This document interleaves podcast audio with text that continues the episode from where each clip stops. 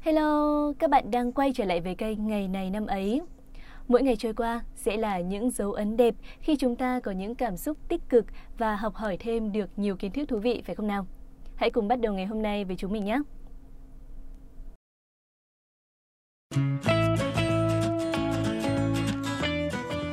Các bạn thân mến, nếu như ngày mai là một ngày có nhiều công việc, nhiều áp lực hay là ngày đầu tiên bạn phải nhận một nhiệm vụ mới hoặc là ngày đầu tiên bạn phải đối mặt với một sự thay đổi thì cũng đừng lo lắng từ ngày hôm nay bạn nhé.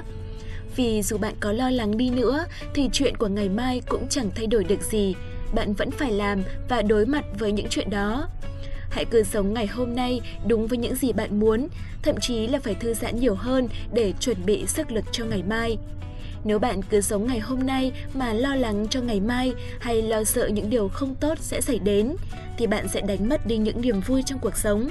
Hãy tận hưởng cuộc sống một cách trọn vẹn nhất các bạn nhé. Và ngay bây giờ, xin các bạn hãy dành thời gian cho ngày này năm ấy. Chúng mình sẽ cùng với nhau trải qua những cảm xúc đặc biệt và cùng lắng nghe những thông tin bổ ích. Các bạn thân mến, hôm nay là ngày 14 tháng 3, ngày thứ 73 trong năm, cũng là ngày sinh của cung hoàng đạo song ngư và cũng là ngày Valentine trắng. Dường như ngày Valentine đỏ 14 tháng 2 ngọt ngào vẫn chưa đủ cho những con tim đang yêu, vậy nên nhiều bạn trẻ đã dành ngày Valentine trắng để đáp lễ tình cảm của người yêu mình đấy ạ. Chúc các bạn có sinh nhật ngày hôm nay sẽ nhân đôi hạnh phúc bên người mình thương, còn những bạn có đang FA thì sẽ sớm tìm được một nửa tuyệt vời của mình nha. Happy birthday!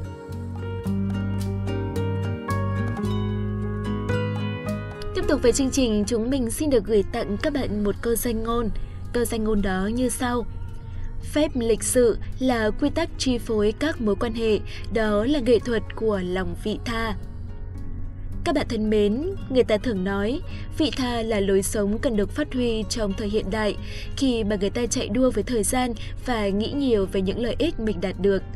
Vị tha sẽ khiến cho cuộc sống dù vội vã nhưng vẫn luôn đong đầy tình yêu thương người ta sẽ vị tha với nhau khi giữa họ tồn tại một mối quan hệ tốt đẹp. Mà để có được mối quan hệ tốt đẹp thì phải ứng xử lịch sự với nhau. Nói về phép lịch sự, có lẽ chúng ta mất cả ngày mới có thể kể hết. Nó sẽ được tích lũy dần dần qua kinh nghiệm sống, qua giáo dục, theo tuổi tác hay hoàn cảnh riêng tư. Chỉ cần bạn luôn tâm niệm phải sống đẹp giữa dòng đời thì mình nghĩ đó đã là tiền đề của phép lịch sự rồi đó ạ.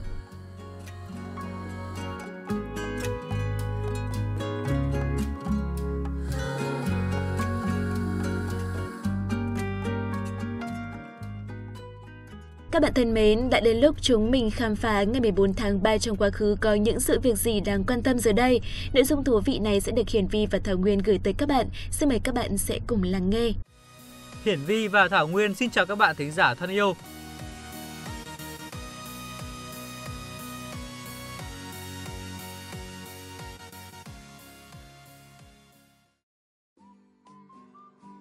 Này hôm nay là Valentine trắng đấy, ông đã chuẩn bị quà để tặng cho crush chưa? Ừ, lại còn có cả Valentine trắng cơ à?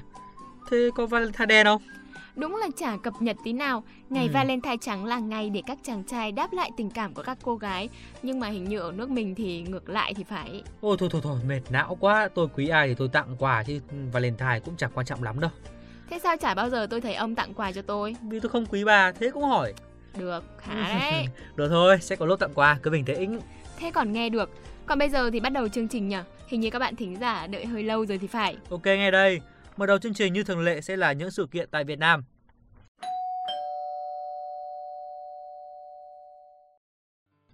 Hoàng đế thứ 10 của triều đại nhà Nguyễn, vua Thành Thái, sinh ngày 14 tháng 3 năm 1879.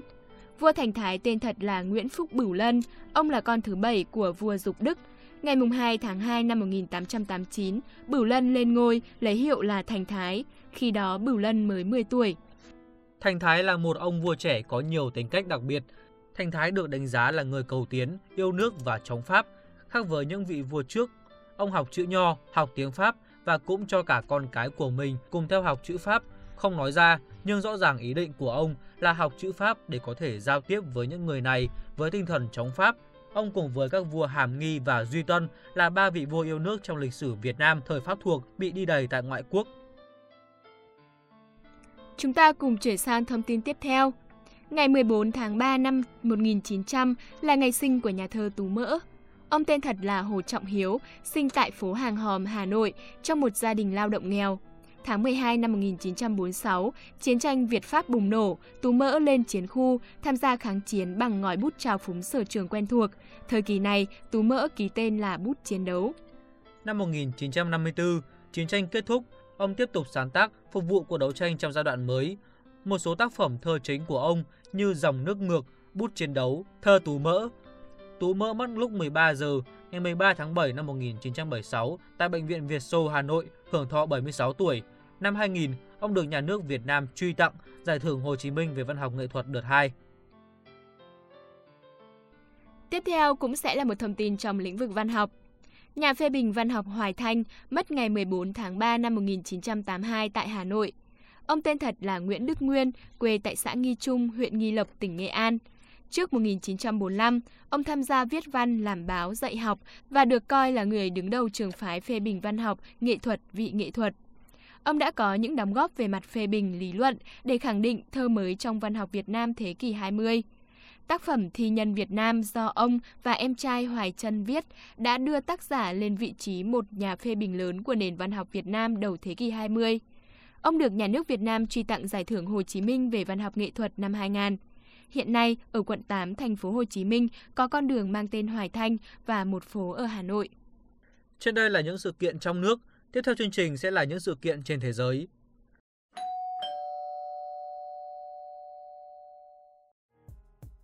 Nhà vật lý lý thuyết người Đức Albert Einstein sinh ngày 14 tháng 3 năm 1879. Khi bước vào sự nghiệp của mình, Einstein nhận ra cơ học Newton không còn có thể thống nhất các định luật của cơ học cổ điển với các định luật của trường điện từ. Từ đó ông phát triển thuyết tương đối đặc biệt với các bài báo đăng trong năm 1905. Tuy nhiên, ông nhận thấy nguyên lý tương đối có thể mở rộng cho cả trường hấp dẫn và điều này dẫn đến sự ra đời của lý thuyết về hấp dẫn trong năm 1916. Năm ông xuất bản một bài báo về thuyết tương đối tổng quát. Năm 1917, Einstein sử dụng thuyết tương đối tổng quát để miêu tả mô hình cấu trúc của toàn thể vũ trụ. Einstein đã công bố hơn 300 bài báo khoa học và hơn 150 bài viết khác về những chủ đề khác nhau. Ông cũng nhận được nhiều bằng tiến sĩ danh dự trong khoa học, y học và triết học từ nhiều cơ sở giáo dục đại học ở châu Âu và Bắc Mỹ. Ông được tạp chí Time gọi là con người của thế kỷ. Những thành tựu trí thức lớn lao của ông đã khiến tên gọi Einstein đã trở nên đồng nghĩa với từ thiên tài.